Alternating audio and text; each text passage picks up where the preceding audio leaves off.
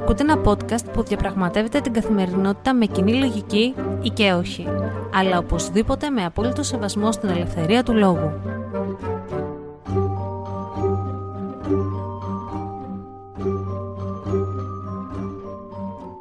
Καλημέρα σας ή καλησπέρα σας, γιατί δεν ξέρω τι ώρα ακούτε αυτό το podcast. Είμαι η Αναστασία και καλώς ήρθατε σε ένα ακόμα επεισόδιο του Common Sense Diary.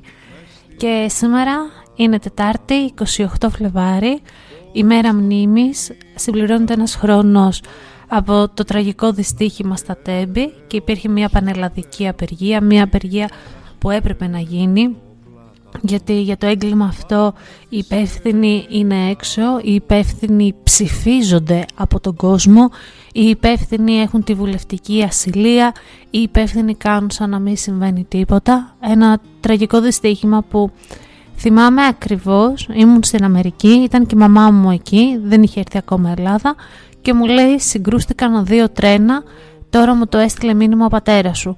Έψαχνα τα site, δεν είχαν βγάλει τίποτα τότε και της λέω έλα μωρέ μαμά βλακίες, σε ποια χώρα συγκρούονται ε, δύο τρένα, σε ποια χώρα του 21ου αιώνα, πόσο υποανάπτυκ πρέπει να είμαστε για να συγκρουστούν δύο τρένα.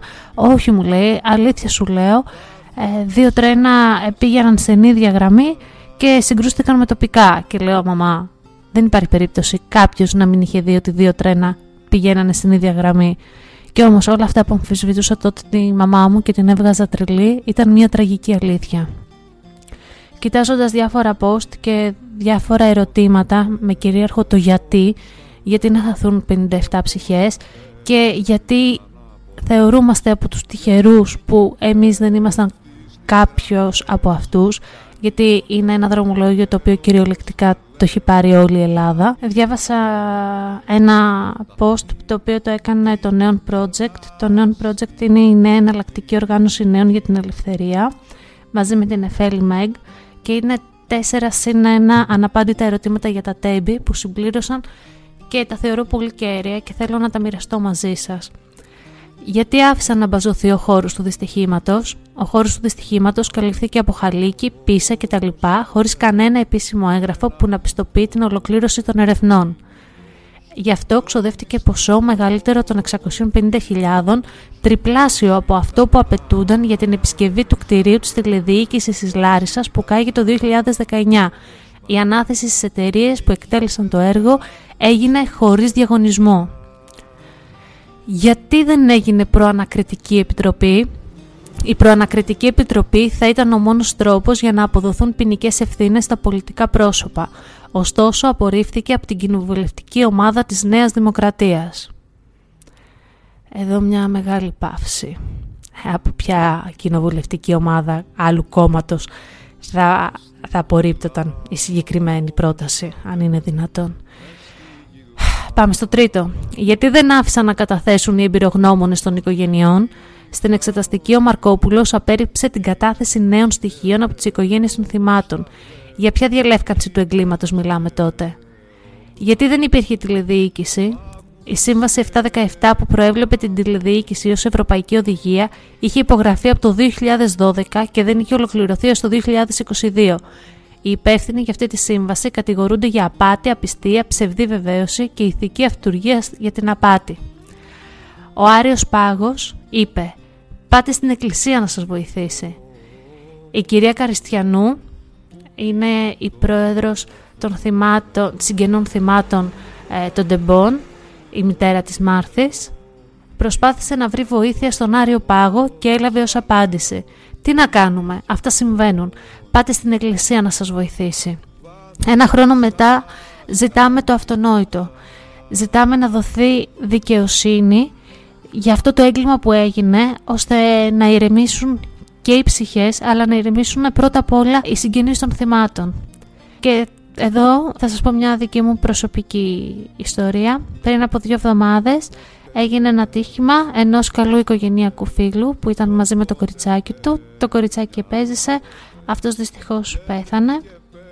Ήμουν πολύ κοντά στην οικογένεια και είμαι πολύ κοντά στην οικογένεια και σήμερα επειδή παρακολουθώ μια σχολή γονέων ρώτησα τη Βασιλική, την κοινωνική λειτουργό, παύλο ψυχολόγο που μας κάνει αυτά τα μαθήματα ώστε να μπορέσουμε να γίνουμε καλύτεροι γονείς πώς το διαχειριζόμαστε όλο αυτό.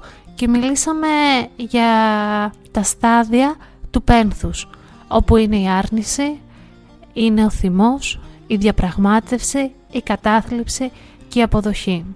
Σε κάποιες περιπτώσεις, από το ένα στάδιο στο άλλο περνάς όταν γίνεται ένας κύκλος και φτάνει στο άρκ του, στην εκπλήρωσή του. Εάν οι συγγενείς των θυμάτων δεν δικαιωθούν, δεν θα περάσουν ποτέ στο στάδιο της αποδοχής. Κατά τη δική μου ταπεινή γνώμη, που δεν είμαι ψυχολόγος, μια πληγιοπόνος είμαι και εδώ για να σας λέω αυτά που σκέφτομαι και να μοιράζομαι μαζί σας τους προβληματισμούς μου.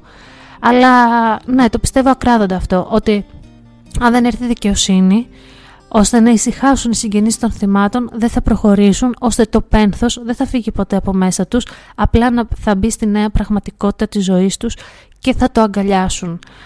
Και από την άλλη, βλέποντας όλους αυτούς που ευθύνονται για το θάνατο των δικών τους ανθρώπων να είναι ελεύθεροι, να, να χαίρουν βουλευτικής ασυλίας και να περνάνε για χαχούχα μια χαρά, δύο λαλούν και τρεις χορεύουν και όταν φτάνει το ανώτατο δικαστήριο της χώρας, ο Άριος Πάγος να σου λέει πήγαινε στην εκκλησία να σε βοηθήσει, για ποια κοινωνία μιλάμε και για ποια εμπιστοσύνη και για ποια δικαίωση. Και πλέον θεωρώ ότι τα πράγματα γίνονται πολύ ξεδιάντροπα μπροστά μας. Το έχω πει και σε άλλο podcast, το λέω και τώρα. Δεν ξέρω αν στο παρελθόν τα καλύπταμε με κάποιον τρόπο, είχαμε μια σοβαροφάνεια, είχαμε ένα φίλτρο ή ήμουν εγώ αρκετά μικρή και δεν καταλάβαινα το τι γινόταν τόσο έντονα. Αλλά τώρα νομίζω ότι έχουμε χάσει, οι πολιτικοί μάλλον έχουν χάσει κάθε τσίπα πλέον σου λένε «Ε και, πεθάνανε 57 παιδιά, ήταν ένα τύχημα». Λίγα κροκοδίλια δάκρυα και πάλι από την αρχή. Και μετά έρχονται και σου λένε «Και αφού 80.000 κόσμος με ψήφισε και με ξανά έβαλε στη Βουλή, ο κόσμος δεν ξέρει». Ο κόσμος των ρουσφετιών, ο κόσμος που είχε μάθει να κάνει το δικό του για να βολευτούμε, ο κόσμος που δεν αντέχει να μην υπάρχει ένα συγκεκριμένο όνομα μέσα στη Βουλή. Και είδαμε κιόλας για να το πάω λίγο μακρύτερα που μας έφτασε το όνομα Παπανδρέου, που έπρεπε να είναι στη Βουλή, που μας έφτασε το όνομα Καραμαλής που έπρεπε να είναι στη Βουλή. Γιατί δεν έχουμε δημοκρατία σε αυτή τη χώρα, έχουμε οικογενειοκρατία γιατί μια ζωή μας κυβερνάνε Μητσοτάκηδες, Παπανδρέιδες και Καραμαλίδες. Και ο Τσίπρας ήταν αλλούνου από Ευαγγέλιο, μην τον πιάσω. Και γίνονται όλα αυτά λοιπόν και έχει πάει η κυρία Καριστιανού στην, στο Ευρωκοινοβούλιο και σαν λαό μας ξεφτύλισε και καλά μας έκανε γιατί όλα αυτά γίνονται υπό την ανοχή μας. Έχουμε φτάσει πλέον να είμαστε σε ένα σημείο που δεν μιλάμε, κοιτάμε μόνο την πάρτη μας, οπότε πολύ καλά μας έκανε. Και εμείς εδώ πίσω στην Ελλάδα ασχολούμασταν με το Μπάντο Βλάχο, εάν ε, είπε άσχημα πράγματα για τον Άδωνη και τον Πρωτοσάλτε. Ασχολούμαστε με την Κατερίνα Καινούριου και τη Δανάη Μπάρκα, αν έχουν τον ίδιο γκόμενο, αν έχουν τον πρώην ή μία τον πρώην της άλλης, που hello, είμαστε στην Ελλάδα, είναι τόσο μικρός ο τόπος, που σίγουρα έχουμε σχέση με τον πρώην κάποιου. Και σίγουρα είμαστε εμείς ο ή πρώην κάποιου. Δηλαδή ξεκολλάτε λίγο το μυαλό σας, έχουμε τους προβληματισμούς μας ποιος έκανε unfollow ποιον και όλα αυτά τα ωραία στον κόσμο που ζούμε. Γιατί πάντα πιστεύουμε ότι το κακό δεν έχει χτυπήσει τη δικιά μας πόρτα. Και όταν τη χτυπήσει θα είναι πολύ αργά. Το λέμε και το ξαναλέμε, αλλά δυστυχώς δεν το πιστεύουμε. Τέλος πάντων, μια μέρα μνήμης που δεν πρέπει να ξεχάσουμε. Θα αφήσω και το τραγούδι του Μάλαμα που είναι σε στίχους Θανάση Παπακοσταντίνου που τα λέει πολύ καλύτερα από μένα, ένα προφητικό τραγούδι. Δεν ξέρω αυτός ο άνθρωπος τι, τι κάνει, τι εμπνεύσεις έχει ο Θανάσης Παπακοσταντίνου ενώ και γράφει τέτοια τραγούδια. Ελπίζω την επόμενη εβδομάδα το επεισόδιο να είναι λίγο πιο ευχάριστο, λίγο πιο χαρούμενο. Να στείλω πολλά φιλιά στη φίλη μου τη Γιώτα, τον Αντώνη, τον Τζίμι, τον Παντελή, τον Μανώλη που είναι καινούριο στην παρέα που μπήκε το Θέμη και σε όλους εσάς που με ακούτε, το χάρη εννοείται και σε όλους εσάς που με ακούτε και εν, εννοείται περιμένω τα μηνύματά σας γιατί μου αρέσει να μιλάω μαζί σας, μου αρέσει να κάνω αυτές τις συζητήσεις και να ανοίγουμε τα χαρτιά μας πάνω στο τραπέζι, ακόμα και αντίθετη άποψη να έχουμε. Είμαι εδώ ανοιχτή να τα συζητήσουμε γιατί πάντα η αλήθεια βρίσκεται στο διάλογο και κάπου στη μέση. Ήμουν η Αναστασία, αυτό ήταν ένα ακόμα επεισόδιο του Common Sense Diary και μέχρι την επόμενη Παρασκευή, γεια σας! Μες στην κοιλά όπως τα λέω μες στην κοιλάδα των τεμπών.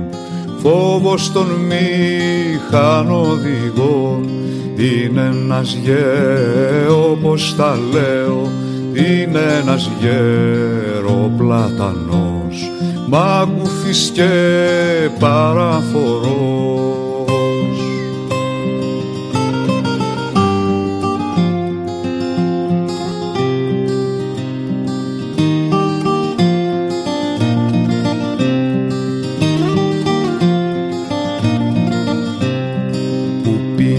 το πως τα λέω που πίνει απ' το θολό νερό. Του ποταμού το ιερό πίνει κι απλό πως τα λέω. Πίνει κι απλό ρίζωμα βάθια μέσα στα νύποτα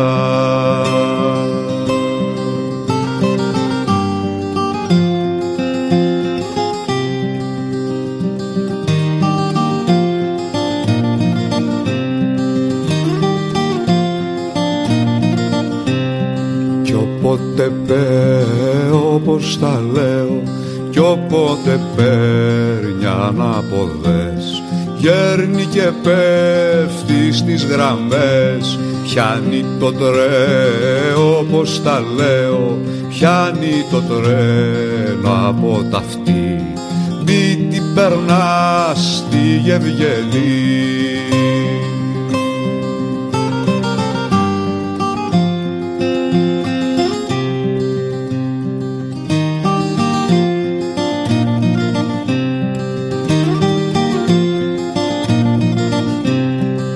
Γευγενή μου το πως τα λέω με ένα μου τόπο ποινιός το μυστικό φλιαρός. Πως ήταν όπως τα λέω πως ήταν άνθρωπος παλιά. Κι είχε παιδιά στη ξενιτιά